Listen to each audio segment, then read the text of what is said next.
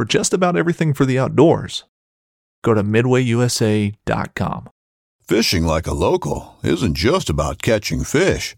It's about connecting with the environment and the people who call it home. It's about hearing the stories and traditions that have been passed down for generations and sharing unforgettable moments with the people you meet along the way. Fishing like a local is having an experience that stays with you forever. And with Fishing Booker, you can experience it too, no matter where you are. Discover your next adventure on Fishing Booker. This upcoming concert season will be all about the boots, and Tecovas is your stop for the best in Western style. Tecovas has seasonal and limited edition offerings this spring and summer, including men's and women's boots, apparel, hats, bags, and more. All Tecovas boots are made by hand in a time honored tradition with timeless styles that are always on trend. And Tecovas has first wear comfort with little to no break in period. It's hard to find this level of comfort paired with this level of style. Stop by your local Tecovas store, have a complimentary drink or two, that's WCB style, and shop new styles. The smell of fresh leather and friendly staff are at your service. Many stores even have leather custom branding to make your boots truly personalized. And with regular live music and events, there's no in store experience like it. If you can't make it into a store, just visit tecovas.com. That's T E C O V A S.com. They offer free shipping on all boots, as well as free returns and exchanges, and ship right to your door. Go to tecovas.com and find your new favorite pair of boots today.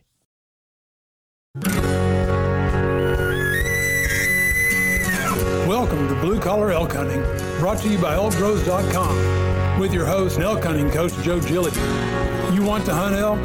They live to hunt elk. Their goal is to share with you what they have learned grinding it out for over 35 seasons, doing what they love. So come on into camp and set a spell. Welcome to Blue Collar Elk Hunters.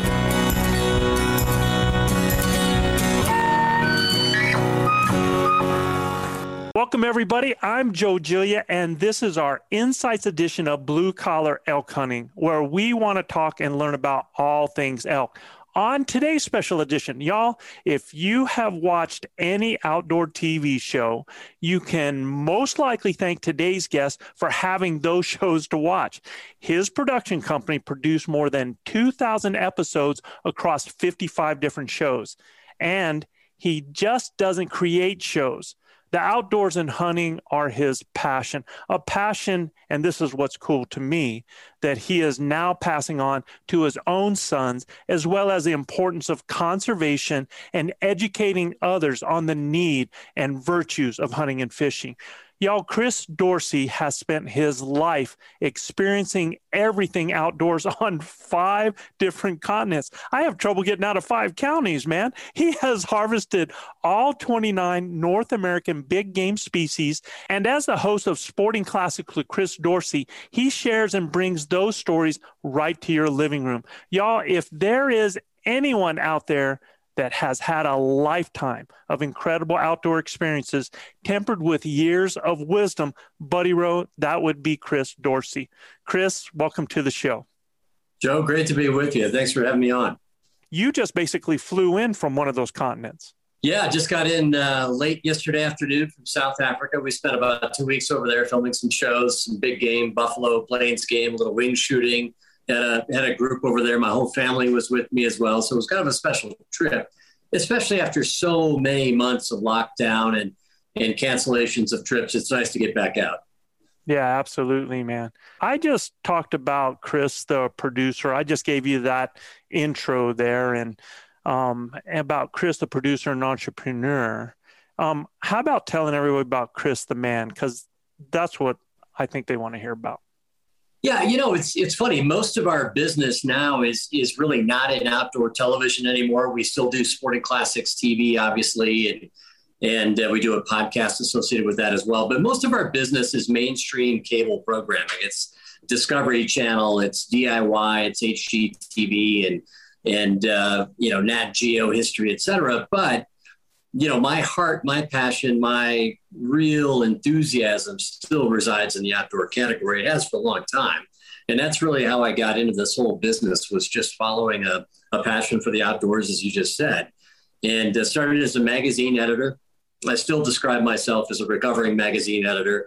Ran Ducks Unlimited magazine, worked at Hunting magazine for several years, ran Sports Afield magazine for for Bob Petersen when he bought it from Hearst magazines out of New York. But it's you know, for me, it's always been just about avoiding honest work. You know, I want, I want to do something I love to do.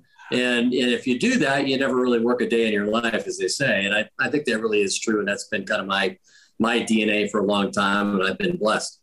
Yeah, absolutely. And, and your father, yeah, I've, I've got twin boys who are now 16, and, and we're juggling football practices in the fall and, and hunting schedules and all that kind of stuff. And, and uh, which was part of what was so extra special about this trip to Africa. I mean, you can you can see what's going to happen in their lives, right? Any, any right. parent knows about this time of, of life. They get real busy and they start chasing girls and, and their school and their sports. And next thing you know, they're off to college. And, and uh, so where did the years go kind of a deal. So it was really a special time for us to be able to get out of the country and then share that as a family. And, and I, I love taking other people hunting now as much as anything else. I mean, I feel like I've taken everything I, will ever need to take in my life. If I never pull the trigger again on a big game animal, that's entirely fine.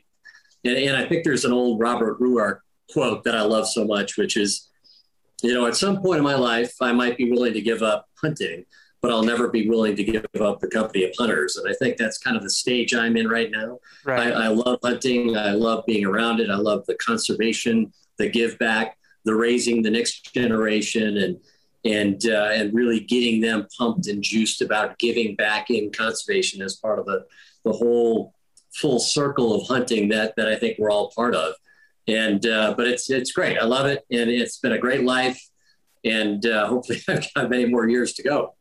Yeah, you know, so you, if I remember right, you're in your 50s. You're about probably around 56 or so, right? Yeah, there you go. And so I'm 59, and and so I'm kind of, uh, uh, you know, I'm in that same stage where you start to see, well, there's a whole lot less hunts in the windshield as there are in the rear view mirror. So, uh, yeah, yeah. And, and yeah, but it really is. It really is just the magic of it is taking somebody else and seeing it through their eyes and and uh, you know, I just love that. I mean, I just love the, the whole anticipation of of getting my kids involved. And, and you commented on this too. And we get we get so much commentary about the TV show. If if the boys are involved, if the family's involved, I think people just love to see that. I mean, they they love to see the whole family connection, and and I think they can relate to that. And uh, you know, the ups and downs. And if you blow a stalk or you miss a shot, and you know, whatever, God forbid you lose an animal, all the things that can happen in hunting, you know, we've all been there. And, and I think as long as you're honest about that, at least in the, the television portrayal of it, I think, I think that resonates pretty well. And how hard is that though, Chris? I mean, do you guys get hit a lot with that on the portrayal part of it, whether that is the realistic versus, you know, the the quick synopsis, you know, where people aren't seeing the full grind of the hunt, but they're only seeing the glory of it. And and you have to excuse me because I live in Cimarron, New Mexico. I don't own Dish. Uh, I don't have cable. And you know, in fact, uh, I spent uh, I shared a camp with uh, Michael Waddell uh, two years ago. And um, mm-hmm. you know, when when I was going in to do that guiding, and people said that you know that he was going to be there, and this that, I was like, great, you know, another hunter until a buddy of mine that you know I sent a picture on the hunt. He just went nuts and he's like, "You're with Waddy and all this stuff," you know. And I'm like, he's just another guy that loves to hunt because I don't know those TV personalities or sure. out there. So this is what's cool about us being able to have this conversation because I get to know you as a hunter uh, and that's going to be the cool part of it the perspective of it. So excuse me if i don't know some of that stuff that's out there. Yeah yeah no and and, and, and, and truthfully i mean it, i've been doing this a long time obviously but but when i started hunting i mean it was it was a local farm. It was buddies of mine who own farms. It was public land and and so yeah i mean i've done far-flung stuff because of of a, a career track and all that that that created some opportunities but you know, uh, I didn't grow up with that. I mean, it, that was not my my baptism into the sport. I mean, I, would freeze my butt off at a makeshift duck blind on public land in Wisconsin, and and uh, and just you know work my butt off to get a couple of roosters with a bird dog that I had I had trained, and and so anyway, I mean, it's it, it's not as if, and I know people that just sort of came into it later in life Right. and had means and resources and they could they could you know buy expensive hunts and do that kind of stuff which is wonderful nothing wrong with that Absolutely. but but that isn't my background i mean my background was was very much you know i, I was the dog for my older brothers i would flush the rabbits and the pheasants and and uh, I, kept that job except i was a little hard mouthed you know they fired me but yeah That's awesome, man. So you know our main focus is elk, which Yeah. um, I absolutely we're going to talk about together. But you know, since I have you here, I I did I have done some reading, and Mhm. and the thing that I was impressed about, I told you there's a few things. Number one, I loved the sharing as well with your boys. I love the camaraderie of the hunt myself.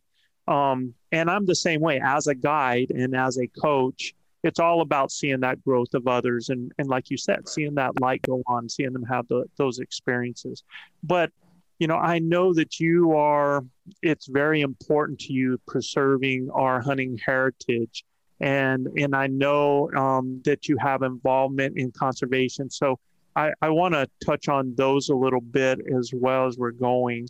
Um, and and and i'll start out right away with because in this last year, especially in this last year when COVID hit, I don't know if people had more chance to create bills or or what was going on, but it seemed like there was an attack all across the West in all different ways on on hunting in some way, shape, or form, and th- that really concerns you. It concerns me. It concerns a Yeah. lot of us. So, what do you see as the biggest threat from where you sit to our hunting heritage? Yeah, well, look, and I've, I've talked pretty extensively about this to a lot of groups and, and have done a lot of interviews on this very topic.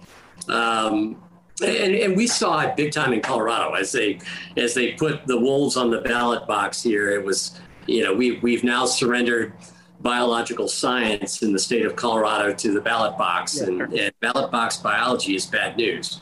And and I'm not inherently against wolves. I don't I don't, you know, uh, they're just an animal. They're they're doing what an animal would do, but the way they've been used and sort of weaponized in, in almost a cultural war against hunting, particularly in this state, was pretty sinister. And and I talked extensively about that in all sorts of radio interviews. I do a I do a column in Forbes as well and I wrote about it in Forbes because it's interesting. It's a it's a the outfitting business in Colorado is a is a billion dollar industry. It's a big economic driver, particularly a small town in rural Colorado on the western slope. Uh-huh. And, and they they did this by getting petitions signed in Denver. Now, you know how disingenuous could you possibly be, right? You're going to go to Denver, far removed from where the wolves are going to be, and ask Denver citizens to sign this petition.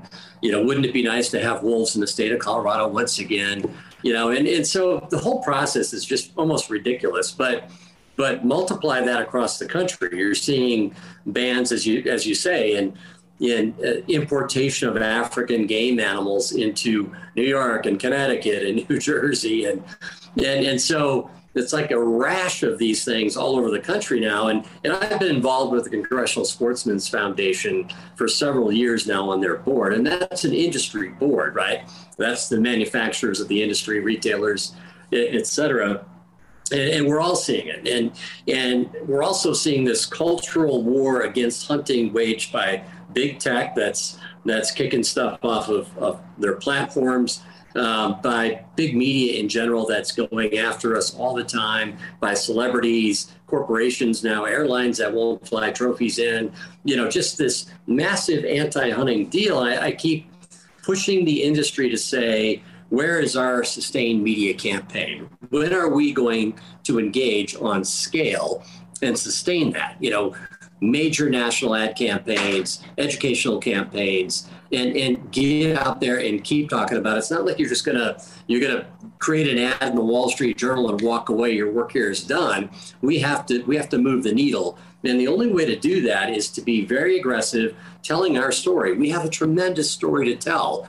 And what's always disheartening to me is to see how quickly we fold. You know, we don't even engage in many cases. And, and so I'm pushing the industry to, to say, look, it isn't going to get better unless we make it better. We have to define ourselves. and, and who we are, what we stand for, all that we've done for conservation, the give back. We have to define ourselves because right now we're letting everybody else define us and, and we're losing that battle. So I think the good news is I'm seeing a lot of the industry wake up and go, damn right. I mean, we, we've got to get into this game. You know, we've got to get active about this. We've got to be proactive. You might have seen that that Johnny Morris bought a, an ad for Bass Pro in the last Super Bowl. And one of the things I talked about in a uh, Legends of the Outdoors speech a couple of years ago in Nashville, I got up in front of a thousand people and said, Where the hell are our Super Bowl ads? Why aren't we talking about these things? You know, why aren't we, you know, front and center in, in people's homes and hearts and minds? And uh, so, anyway, it was nice to see. I'm sure it wasn't because I said that, but it was nice to see Johnny Morris in Bass Pro Shops. Now, look, it was a soft ad, but it was in the Super Bowl. Let's get outdoors. Let's celebrate the natural world. That's a start. And and so, how do we do that? How do we keep you know keep talking and be vigilant? And and so I, I talk about that all the time. And I'm I'm going back to uh, to Springfield to to give a a speech here in, in about three weeks, and, and that'll be a, a lot of the outdoor industry. It's going to be on that topic as well. You know we've got to we've got to get active. We've got pittman robertson funds. We've got an industry that that can raise plenty of money. It's not a lack of money. We have the revenue. We have the ability to do it and i don't care if we have to take pittman robertson taxes a portion of that put it towards marketing all that's good and great about hunting and conservation together. Let's do it. I mean at the end of the day that's a great investment. And uh, and i hope we do. I hope the industry steps up in a concerted way and sustains a campaign to the mainstream, not just to each other, which which we're very good at. We're very good at telling ourselves how great we are and aren't we wonderful and and then the rest of the you know world scratches their head like who are these people? Yeah so, that, I, I think you bring up a good point because when you talk about the biggest threat it's really ourselves. Our threat is us not ste- stepping up and and educating. I, th- I think a lot of people want to use the the the bat where you want to hit people over the head or you want to show something and say look this is how it is you know take it or leave it. Well we're not able to do that anymore. We have to educate. We have yeah. to defend our lifestyle in in and our stance in a way that people can understand and be proud of it you know so i totally agree i, I think that biggest threat is us actually instead of just withdrawing and saying hey as long as i have my 40 acres i'm good because it's that's not what it's about, man. Uh, yeah. And it's not going to be about that for our kids and our kids' kids either. Yeah, and we've seen, you know, recently because of COVID, we've seen increases in hunting license sales, et cetera. I don't think anybody really thinks that's that's a long term trend. Mm-hmm. Um, but but it's a you know it's good news in the short term anyway that because of the lockdowns, people wanted to get the hell out of the house and do something. And hunting and fishing was certainly a nice retreat to be able to do that. But I think long term, we know that this category has declined. We're less than 4% of the population of the country. In many states, we're much less than 4%. So we're a small piece of, of the national population. So we've got to be active. We've got to be proactive. And and I think we will be. But I, I just wonder how bad it, how bad does it have to get before we really step up as an industry and go after this? Yeah, you know, uh, one thing that concerns me, being a retired teacher, coach, um, poor boy, just like you, when when we were those kids doing those bullfrog hunts and those squirrel hunts back in the day. Um, you, know, is that the opportunity for a lot of people, the cost for a lot of opportunity, you know, for that opportunity, and where the focus in those urban areas have have become so urban centralized. It's you know all of our programs are basically you know get our kids involved in just soccer you know, uh, and at the age is real young in football and those things. And and I'm not knocking that. I'm a I'm a retired coach. You know, I do all mm-hmm. the sports, but it it doesn't seem like we're teaching those life lessons or those outdoor lessons that can extend their experiences when they become adults instead well, of I, to, right. And I think part of that is because you know they don't have a friend group that does it. Right. I mean, absolutely. It's, and and and culturally, it's it it feels toxic to them now to be identified as a hunter in many many parts of the country. Now, if you live in rural Georgia or rural Wisconsin or Alabama, whatever, maybe right. maybe you never are confronted with that. I, I totally get that. But for a big chunk of the population in suburban and urban America, you know they're they're just not exposed to it and what they are exposed to is a lot of negative negativity surrounding the the hunting sports and and pursuit so you know until we until we create an atmosphere where they go it's cool it's hip it's fun it's fresh it's redeeming it's a great lifestyle to be in the outdoors to be a hunter until we give them that sort of cover so that they can they can try the lifestyle be a part of the lifestyle um, you know, it's tough to recruit. It's just tough to get people to come in. And you look at you look at Canada. I mean, Canada is a country of 35 million people in the entire landmass, the massive landmass. There's more people in California than all of Canada. And so you're, you're thinking, well, these people must all go hunting and fishing, right? I mean, they've got tremendous access to crown land, their federal land, and, and Ducks Unlimited projects, hundreds of millions of dollars of wetlands projects in Alberta, Saskatchewan, and Manitoba that are open to hunting as well. So your assumption is they're all going to go hunting and fishing because it's got to be readily available, terrific populations. Well, guess what? Their numbers have plummeted. And, and the reason for that isn't because of access. We all thought in the industry it was about access. If you gave somebody access to go hunting and fishing, they would go hunting and fishing. Well, point of fact, they don't they don't if it's not interesting, cool, hip, and fun and, and redeeming. If they don't view it that way, they're not going to go do it. And and so in Canada, there's been lots of anti-hunting pressures, and and it's it's now seen by a lot of Canadians as a really toxic lifestyle. They don't they don't want to be associated with killing animals. You know, it's a, it's a PC culture that's kind of taken over. And and when you look at Canada, you go, how in the world could a country of only 35 million people right. with, with such tremendous resources, you know, not have more hunters and anglers, not be growing in terms of the number of hunters and anglers, but in fact declining rapidly. Yeah, yeah, that's um, that is a huge red flag right there. Yeah, it's huge. And I, you know, I think uh, part of that was when we were kids, and when you were kids, you know, we had uncle, grandpa, cousin, you know, that uh, ended up taking us out. And, you know, like you said, I'm seeing from from COVID, you know, when all of the shelves disappeared of meat and things that were out there, I'm seeing a lot of these millennials now that are wanting to know where their food is coming from, are wanting to contribute to that, are wanting to do that full circle. So there is a little bit of that change. And like you said, we hope some of that is sustainable and it can be if we nurture it. Yeah, and I think that locavore movement, you know, sourcing food on the land and by the land in your area, I think that's a great thing. I think that's a great story of hunting. And, you know, my family, I'm sure your family's the same way, lives on wild game. You know, and is is there a better animal than an elk to eat? If, if there is, I don't know of it because it's fantastic. and I've got a freezer full of it and we love it.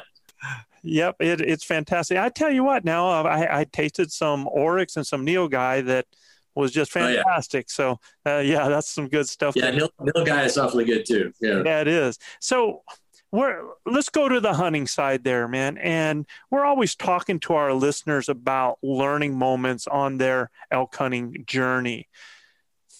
You remember that first hunt, that first elk hunt? You know, the first elk hunt I ever did was uh, I think I was 22 or 23, uh-huh. and I was uh, I was actually living oddly enough, in Los Angeles, working for Petersen's Hunting Magazine, and uh, and it was an advertising deal where they sent us out to Southwest Colorado, Grand Junction, and uh, and we hunted near the Uncompahgre Plateau, and you know basically I was given a slice of the mountain. They said just sit here, and if it's got four points on one side, you can shoot it, right? And I'm like, you know, grew up in Wisconsin. We didn't have any elk back then and I'd never never been elk hunting at all, and uh, didn't grow up with it. And so I I parked my butt down the side of a mountain. It's getting light, getting light, and I can hear elk bugling, and uh, still a remnant bugle in the season. And all of a sudden, I, I just sit and I'm thinking maybe that's another elk hunter. You know, it was on public land. And all of a sudden, a cow comes by 75 yards away and just single file, single file, single file, all these cows and then there's a five point bull that steps in, and I'm like vibrating. I mean, just I was so I, it, was it was a moment I'll never forget because here's this gigantic animal when you're used to looking at a white-tailed deer in the Midwest. Here's this huge bull elk body wise, and anyway, I made the shot. We got the bull, and no, there was no guide around. It was just me sitting on the side of a mountain, and that was kind of cool. It was kind of a cool moment, kind of a neat way to get your first elk. Yeah, awesome. And and then now you you got your elk. Um, the work began, right? yeah, well, fortunately, I had some reinforcements on that one. that that was the good news. so you you've had and you were 23, 24 at the time? Yeah, young. Yeah, so um, you've had a lot of years and a lot of hunts that are in there. And for those people that are listening here, what would you say were some of the biggest lessons you learned along the way with that animal? Yeah, I mean, look, it's. It, I think I think Rocky Mountain elk are a probably our greatest big game animal. I mean, I just in terms of where they live, the theater, of the experience. You know, I, I'm not a bow hunter. I used to do some bow hunting once upon a time. I'll probably get back into it when I have more time because I I love bow hunting. I just don't have a lot of time to be able to do it. Uh-huh. And uh, and so to be able to hunt in the bugle, the theater of elk in the in the bugle, is just so spectacular. Now in Colorado, we have ranching for wildlife, so you can use a rifle in the bugle on on properties that are I think north of twenty thousand acres, something like that. So I've done that a few times. Um, but just just I think if you're hunting elk in the bugle, you're you're experiencing that animal at the peak of of the experience. I mean, I just don't think you can, you know, you can enjoy a big game hunt more than elk in the bugle. And and I think, you know, I can imagine the bow hunters, you know, that's got to be just electric. And I've got a lot of bow hunting friends that that right. live they live to to hunt elk, and rightfully so. I mean, to be able to call in an animal that size, to fool that animal, to put an arrow into it. Um, you know, that's that's kind of top of the food chain stuff right there. Yeah, absolutely. I mean, it's there. I've only ever I, I do guide rifle hunters, but I've only ever hunted elk with the bow. And, and I've told people once you do it one time, be careful because it, you're hooked. Once you, you get yeah. that close to that magnificent an animal, you know, I, I think back to that time when you said you were 23 with that animal coming across there and um, about how far you said about 75 yards 80 yards yeah it wasn't it wasn't a long shot it was just interesting because i could hear it without seeing it and then the cows came single file, and finally he brought up the rear. And and when he, you know, so the anticipation, the buildup, because it took the cows, and there's probably a dozen, 15 cows. Right. And uh, it took, you know, 15, 20 minutes for all of them to clear before he finally came out. So, you know, for a complete newbie like me at that age, you know, to have this bull step out broadside, perfectly clear, um, you know, that was kind of an ordained moment, I think. Grinders tuning in, thank you for listening to the Blue Collar Elk Hunting Podcast. Our goal is to share our knowledge and help you flatten that learning curve so that you too can have some of the very same incredible experiences that have given all of us here at Elk Bros a lifetime of memories. If you like what you hear or see, you can get all of this information plus so much more from our Base Camp Elk Hunting Training Camp, the first in a series of online courses from our Blue Collar Elk Academy. Our base camp training camp allows me to use my coaching style and share almost 40 years of elk hunting experiences successfully hunting elk on public lands, as well as over 20 years guiding hunters of all ages and experience levels. This course will be like nothing you have ever experienced in concept and structure, using success based coaching techniques that will elevate your confidence and skill sets. Our camp will prepare you specifically from that final moment most in your control, those final minutes or seconds the elk is in front of you, backwards through each step and level, allowing you to see, visualize, understand, and relate every coaching point to what lies ahead the next step, the next thought process, the next success. Because, y'all, you've already been there. You know what it looks like. By tapping my 30 years of teaching and coaching experience, our camps are developed considering multiple learning modes with text, visuals, audio, as well as video. And Base Camp will benefit those new to elk hunting all the way to the 10 to 15 year vet. So if you are looking for that one thing to help you fill that tag this year, invest in the most important piece of equipment there is you and your elk hunting knowledge. You can find the Blue Collar Elk Hunting Academy and the Base Camp Training Camp at elkbros.com. That's E L K B R O S.com. Keep dreaming of the screaming, believing in achieving, and most of all, keep grinding. Because I, I, you know, I have a very good friend that does this podcast with me, Gilbert Ornelas, that he always talks about um, the first time that he had a bull in front of him, and this bull was only at 19 yards. And but prior to that hunt, you know, I'm shooting with Gilbert and he's like, "Man, y'all just get a bull in front of me and I'm just going to put that thing." And and I'm like, "Bud, man, it's not always that, you know, it can be a little intimidating. Oh, I've put down hundreds of those whitetails, man. You just get one in front of me." And he talks about the time that bull came out in front of me said everything went out the crack of his butt, man. He had he just lost his he just lost his cookies right there, man. Yeah, no, it's uh, it's completely understandable. We did a series for many years called uh, Realtree's Monster Bulls. Uh-huh. Um, and, and, they have, of course, had a video series going. And then we did Elk Fever as well. So we took a lot of people on elk, elk hunts, and and John Paul Morris and Johnny Morris was were on one of our shows. Mm-hmm. And John Paul was, I don't know, maybe late teens, something like that. There's Johnny Morris, a legend of Bass Pro Shops with him, and and he's hunting, I think, in New Mexico or Arizona, one of the two. And this, you know, 360 class bull, he's bow hunting comes out, it's bugling like crazy, and, and we see it on camera come 80 yards, 70 yards, 60 yards, finally gets about 30 yards. And you're like, it's a billboard. You can't miss this thing, right? Right, and right. John Paul, let's go, goes right over his back. I mean, just just right over his back. Then you're like, I could see that happening. You know, of course. I mean, just the the adrenaline of that and uh, as, as luck would have it, he managed to get a bigger bull later with a bow. Oh, so it, it worked out worked out okay for him. But it was it was such a great moment. It was just one of those you could just hear his heartbeat through the camera. It was amazing. You know, we always talk about failure points, and uh, I, I don't know how many elk hunts that you've been on over the years, but we always talk about finding those failure points and eliminating those failure points.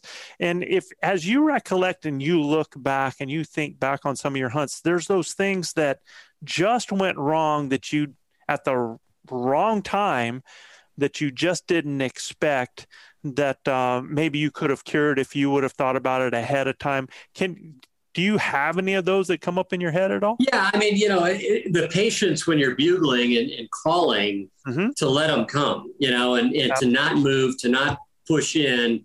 You know, I've, I've done that multiple times where we've just we've gone in too soon. We should have waited. Had we just waited a couple of more minutes, you know, that bull would have been there. And, and instead, you get impatient. It stops bugling. I mean, it's not unlike a turkey. You know, it's it's very similar in terms of the the, the turkey hunting experience just you know magnified dramatically with the, the drama of a bull elk but but just be patient. Just sit. If they're coming they were coming. If they're calling and they stop they're looking you know they're looking they're coming in. And and uh, yeah i did that in well I've, I've done that multiple times. I mean too many times to count. You would think at a certain point i might learn but you know it's one of those you know, you just you just assume it's like, all right, it should have been here by now. I'm going to get up and move, and just about the time you do it, boom, you're winded. You're they catch your movement, you're gone. You know, they're gone. Yeah, I think the problem is with that is that we as humans we want to do things in our time and not in an elk's time. And it seems like our time with all of the immediate satisfaction getting, I mean, it used to be a time you had to wait for a computer to boot up for like five minutes. And now, now if it's not up in 30 right. seconds, you're angry, right? So I, I totally agree. There's so many people, and it happens with bow hunters all the time that they, they do a setup or where they're going to do a scenario and calls and they're working it. And you know, they think, well, dang, they should have just run into me by now. Only right. to stand up and there's a bull staring at them 30 yards away when they take a step because they didn't yeah. give it an opportunity. Yeah. Absolutely, man. What about equipment wise? Have you ever had any issues with equipment that was something that uh, came up at the wrong time? You know, I can't really think of any equipment problems. Um, you know, I did just use the uh, the the 6.8 on an elk hunt this past fall, the the new Winchester round, which I was pretty pretty happy to use. It, it's a great caliber. Um, I think it's going to do well. It's sort of their answer to the 6.5 Creedmoor. and, and elk are tough. I mean, of all the North American animals, there there isn't a tougher animal than a, than a good bull elk. And and I say that to people in Africa all the time. I said the only animal in North America that's comparable to the toughness of so many African animals is the Rocky Mountain elk. They're just and I'm a, I'm a big fan of the 300. I mean, I just think the 300 is kind of the perfect caliber, the right weight. Um, and, I, you know, this debate over long range shooting, I'm, you know, I don't have anything against long range shooting. I'm just not that that isn't my game. And uh, you know, I like to get in as close as I can get. Sometimes you can't get, you know, extremely close. But uh, but the bow hunters would disagree. They'd say, well, wait a minute, you know, we get in all the time. You know, so so it's a it's a fun debate. I think it's a it's a it's a worthwhile debate, but I don't think it should be an argument. No, absolutely, and and and therein lies again when we're trying to promote hunting to the you know right. we don't need to be dividing ourselves different strokes you know if you're doing something yeah. and something that gets you excited is what you're doing if it's about the the long the length of the shot or if it's about how close you're going to be before you make that shot. Mm-hmm. Whatever works for you. I totally agree with that right. you know on that. Now what's so cool about having you chris is that most of the time when i talk i am bow oriented. And i figure a lot of the things that i talk about with the bow absolutely can be used with the rifle hunter. I mean when you when you start mm-hmm. getting to the talking stuff. But a lot of times rifle hunters very few opportunities unless you're doing like you said for ranching for wildlife or in some ranch scenarios or in some states do rifle hunters actually get to hunt during the rut right? So i have some guys out there that do get that opportunity to hunt during the rut. And it's a different animal from the bow hunting to the rifle hunting because they almost have two different goals where as a bow hunter i want it as thick and as tight as possible right? And mm-hmm. i want to be in that country where i'm not really going to be able to glass a whole lot because i want those animals coming in tight to me.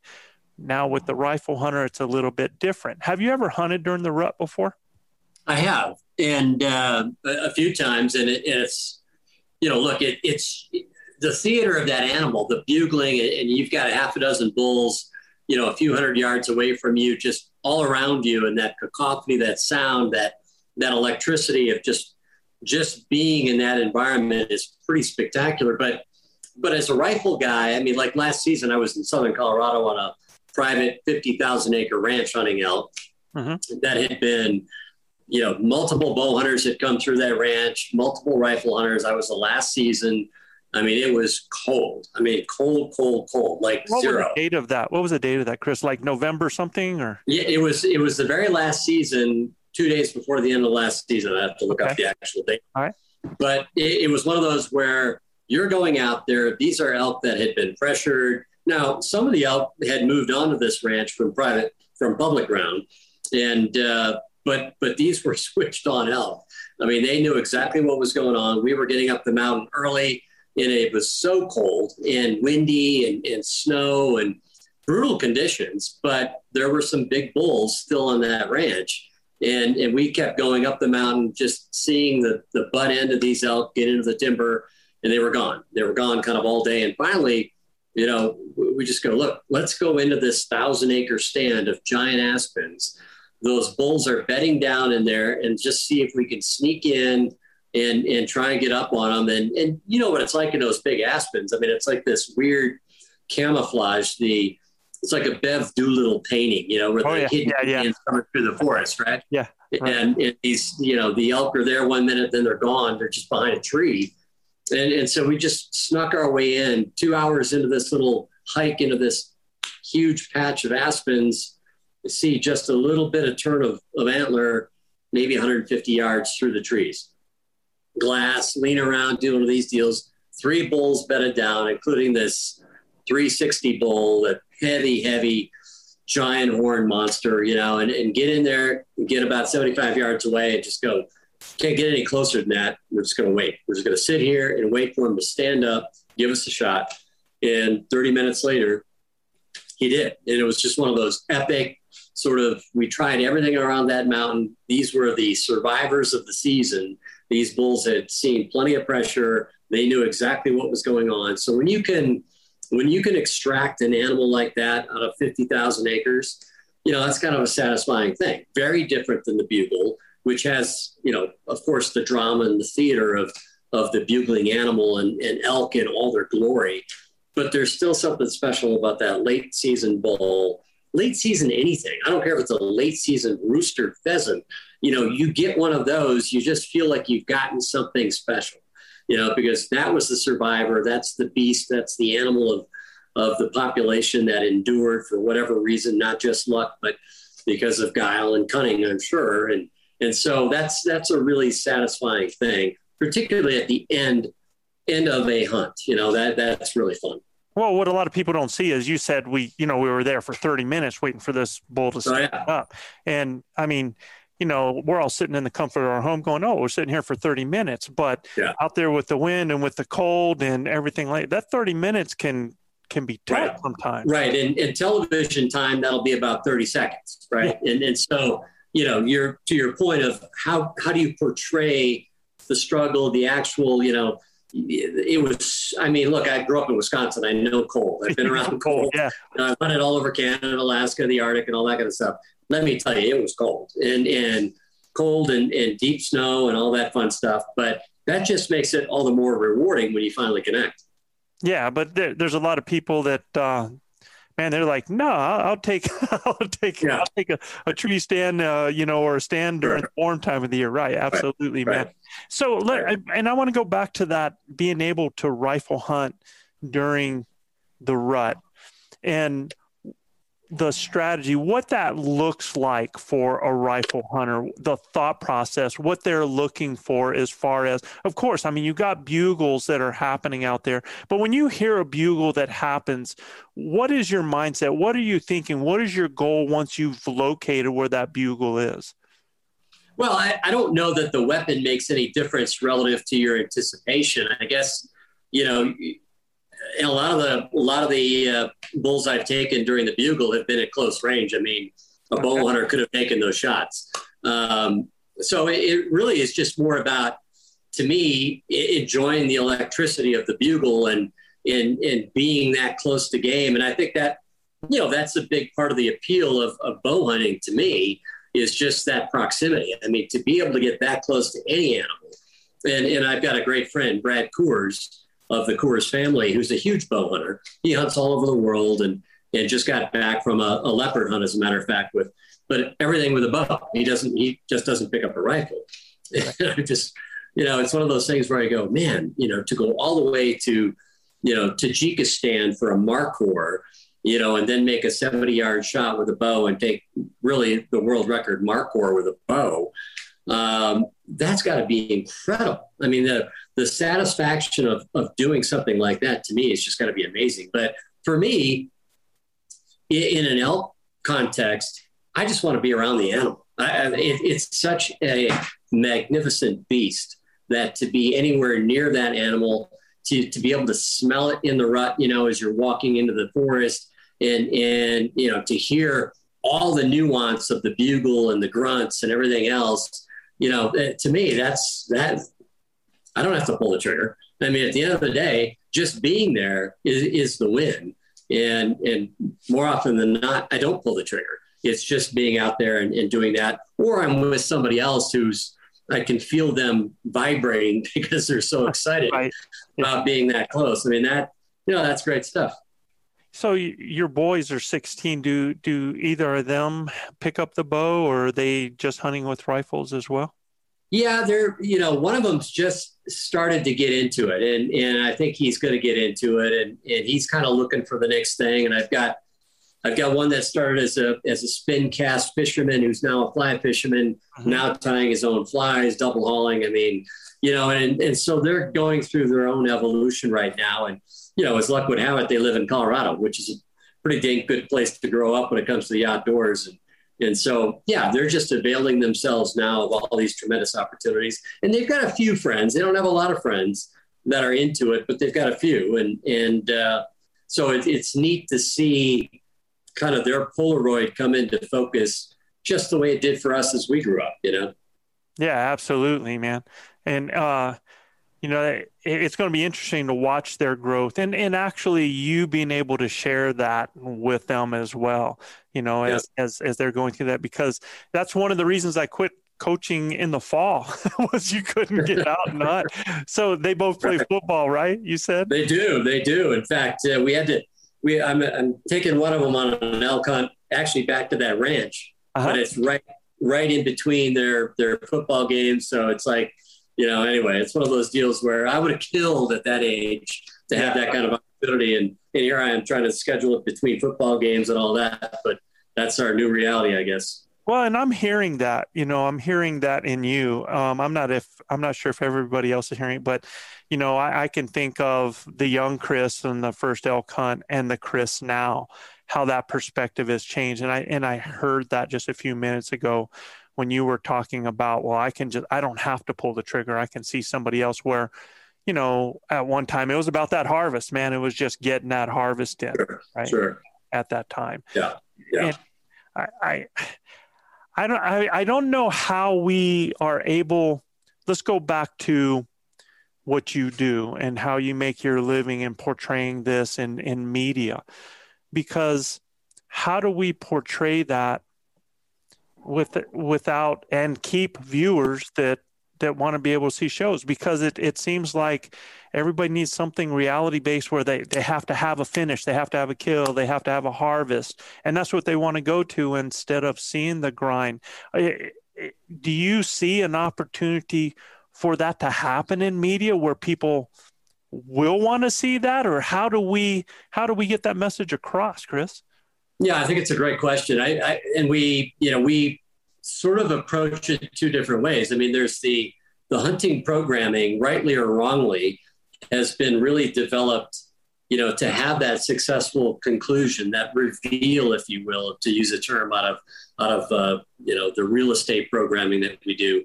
Um, you know, there seems to be sort of a thirst for the audience, that hardcore audience, to want to see the encounter, close encounter, conclusion. And, and, I don't know necessarily that it needs to be a kill, but but then then you see what's going on in in discovery programming, and and we did a series for Discovery called uh, Kodiak, which is all about the the bear guides and the bear hunters on Kodiak Island. And yes, a few bears were shot in that series, you know, killed on camera.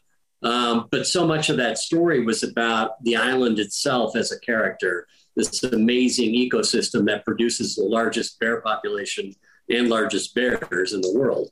And, and hunting was a key part of that. You know, that the population of the bears are doing really well. It has tremendous density, not in spite of hunting, but because of hunting. Right. Hunting hunting is the management tool that's allowed those bears to flourish as a population and, and so we wanted to we wanted to tell that story. We wanted to portray that story to a very mainstream international audience, right? That series was in you know 112 countries of the world. So anyway, that that's part of what we've always tried to do with our, our mainstream television programming is how do we and we did Building Alaska for 12 seasons. You know, there was always a hunting component on Building Alaska. It was really about, you know, people that very often wanted to build their own cabins in the middle of the, the forest and be able to hunt, fish, just get away. Uh, we do building off the grid right now on Discovery as well. And, and the motivation for people to build a lot of those structures is to go hunting and fishing as well. So we're trying to weave all that in. I mean, we're not just, you know, we're not pounding the hunting narrative. We're simply showcasing these are people who are hunting for food. You know, they they need to get a moose so that they have meat through the winter. That's their mm-hmm. deal. They're catching salmon because they're going to feed that salmon to themselves, to their dogs, all that, all that kind of stuff. So we try and do that as much as we can, and I think I think we could do more of that, frankly, in the traditional outdoor network kind of programming. I think we should, and uh, and I think it's a good thing. You know, it's redeeming. Nobody seems to have a problem if you're killing an animal and eating it, or at least most people don't. Right. But I think in the instant they perceive it as some kind of a trophy quest, you know, whatever that means, right? Uh, last last I knew, even when I shoot a big animal and I put it on the wall, I'm eating that meat as well. So, you know, we've again we've kind of allowed other people to define trophy hunting the way they want to and, and uh, not the way it is. And I think we've got to step up and say, look, there is no such thing as trophy hunting. There's hunting. Hunting is hunting. And, and taking a big mature animal, bull, you know, buck, whatever, is biologically sustainable and sound. And those are the animals you want to take. And, and yet they're delicious to eat too. So, um, yeah, anyway, it's, you know, we've tried to do that kind of in all sorts of different series. We've got a new IMAX film coming out right now that we've done in conjunction with Audubon, Ducks Unlimited, the Max McGraw Wildlife Foundation.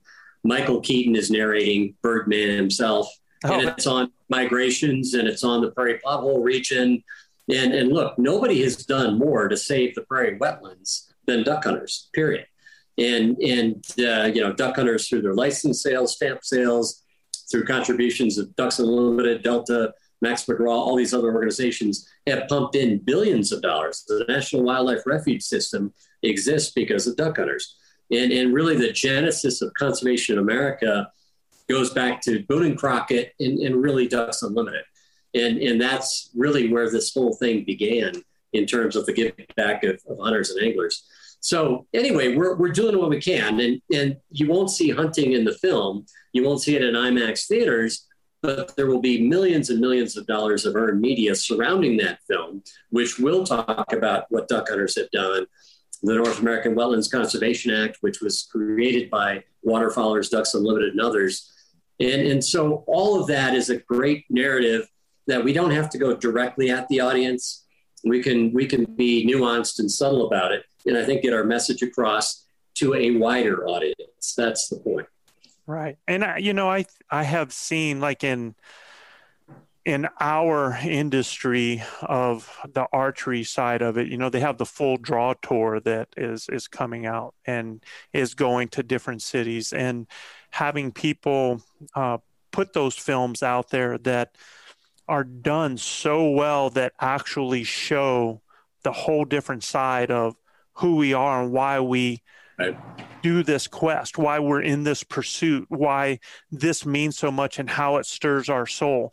And I, you know, I, am really glad to see stuff like that. And I'm glad to see it going to theaters and mainstream and getting out there. And I'd like to see that even more because I think, I think it's all, it's all about anything that people fear in life is because of misunderstanding and fear and um, and putting your own perceptions on why that is taking place. And you know and we don't help that sometimes you know and you know when things were portrayed in the past when people throw the you know the critter on top of a hood with blood going all over the place and going there and and not showing honor to the animal sometimes. And and i think as as hunters i think we all need to think about that and take responsibility in that and portray who we are in a good light and not in a bloodthirsty light. And you know, I, I think that's important. I think that's cool. I think, like I said, sometimes we're our own worst enemy. And it's not that animals don't bleed. It's not that animals don't die. They do. It's not that we don't kill animals. We do.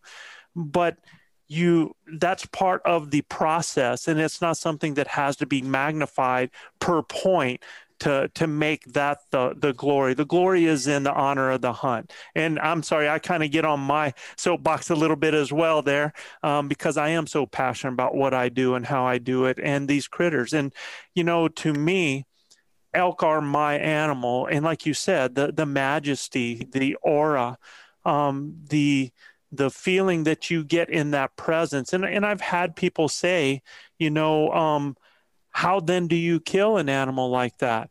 And I and I tell them in the honor of the hunt I do because I tell you I would much rather put food on my table with this majestic animal and doing it in in the honor of the hunt than for that animal to have starved out there or you know uh, for that animal to have been killed by vehicles going up and down the road. You know i would i would rather it be the honor that i can give that animal. And you know that's just a small slice of the reason but we all need to be able to have our reasons to talk about those and i and i hear people that i have friends that they say well we live in some place where it's not you know i'm afraid to say something because next thing i know i'm defending myself and i'm like you know what that's your educational moment there that's your opportunity.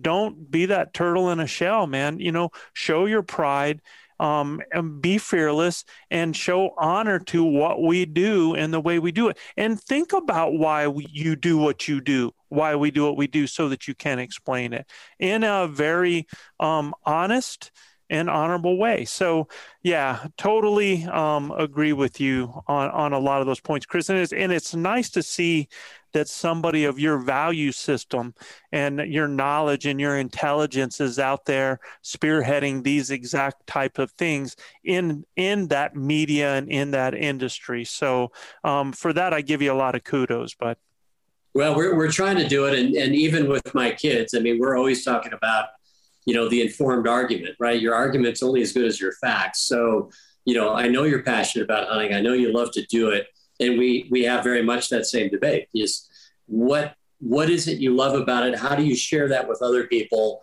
And and look i'm a biologist by training. So you know i, I know it's sustainable you know but i don't go hunting because i'm trying to control a population. That's a byproduct of the fact that i like to go hunting. Right. i like to eat the meat. You know I, I don't i think it was cochise that said you know 10,000 years ago we were all hunters. There was no debate this is what we are as creatures. This is where we came from. And, and so the moral abridgment is to apologize for that as opposed to apologizing for hunting. So, yeah. Absolutely, man. Absolutely. Um, b- before we get out of here, uh, I, would like for you to to think about, and and you just talked about one of your most difficult hunts that you've had, um, an experience that you had that came out in such a way that it, it brought that exhilaration and share that with our audience and give them a slice of what you've been able to experience? Well, yeah, I mean, look, I, I think from the general big game experience for me that that one of the toughest hunts I've ever done was a was a mountain goat. I, I went on three different mountain goat hunts, and I I always wanted to get one with the big coat, which meant late season snow, you know, trying to see a white animal in the snow was was a little more difficult than I thought it would be. But we, you know, going up the mountain multiple times, finally getting up there, pure exhaustion. And then when you finally crest over a little ridge, there on a little bit of a bench is a giant Billy bedded down, you know, with your initials tattooed on his butt. Um, yeah, that, that's a that's a pretty satisfying deal, particularly after three different trips and in a span of like 15 years. It took a long time before, from the time I initially went hunting mountain goat and, and really wanted to get one to the time I completed the task. So yeah, I mean, there's there's certain animals that you remember for those kinds of reasons, you know, because you you really did covet them, you worked hard, you trained, you just didn't get it done. It just didn't happen. Um, for 101 other reasons, you know, from whether the animal spooked, whatever. You just didn't get it done. But I think part of it is you just keep getting after it, whether it's an elk hunt, whether yeah. it's, you know, a mountain goat or whatever. You don't give up. I mean, it's the process that, and the older I get, the more I realize it really is about the process. The process is the fun. And it used to be much more about, you know, taking the animal, that was the fun. Then suddenly it was, it was an achievement, whatever. But now, when I get into a mountain camp now, I just savor it all. I mean, I love it. I love the snicker of a horse, the smell of of uh, wood smoke off a camp. You know, the the frost, two fingers of Jack Daniels at the end of the night, sitting around a campfire. I mean, that's heaven. You know, that's uh, that's that's a whole cathedral right there. Yeah, you got to quit saying the campfire though. My I, the guys that I hunt with, because I'm I'm a real scent freak uh, about a lot of things, and uh, you know they're always wanting to have a campfire, and I'm always keeping and and it helps, you know, in some of these places in New Mexico when you have dry seasons, it helps not to have to worry about that as yeah. well. But but yeah. oh yeah, you're just giving them fuel for the fire when you talk about that. so our Venezuelan mafia. um, so Chris, where can our listeners um, find? You know, if they want to see more of the shows, I mean, you've mentioned a lot of them. Where where can they view your show or that you host? Yeah, it's on outdoor channels uh, Saturday at twelve thirty Eastern, and then four other times during the week. And they can just go to Sporting Classics TV Um, Instagram, you'll, you can see all the information there. Sportingclassics.com has it. Outdoor Channel has the schedule. The show then goes into syndication after running for two quarters on Outdoor Channel on about 115 stations coast to coast. Then goes into Canada on Wild TV, internationally through our parent company. Um, so yeah, it's, it's not too tough to find. Just Google, you know, Sporting Classics Television with Chris Dorsey, and, and you'll you'll get a lineup of times and locations depending on where you're at. Yeah, absolutely. And and we'd like to encourage all of our listeners as well. If you want to take part in this in propagating the conservation efforts, take a look for us for the Rocky Mountain Elk uh, Foundation. Um, go support these conservation. Um, and yeah, and, in these organizations, become part of it. You don't have to be the one out front to help the message get out there. Um, they need your support. Uh, learn your arguments. Learn to be able to talk about your passions and sharing them in an honorable way and keep promoting that. Chris, I, I want to thank you very much for being on the show. It was an honor to meet you. It was an honor to have you. Uh, I might even now have to find a way that I can see those shows myself now, man, because it, it sure was a pleasure meeting you, man. Well, Joe, it was great to be on your show. Nice to meet you as well, and keep up the great work. Yeah, thank you, man. And guys, and you do have a podcast as well, correct? Yeah, Sporting Classics TV podcast is is our podcast that we do. It's about once a week, once every couple of weeks, depending on travel schedules and all that fun stuff. Yeah, there but you, you can everywhere. All right, man. So you guys out there, man, keep believing and achieving. You know, mm-hmm. keep listening to that screaming, but most of all, keep on grinding. We'll see you next time.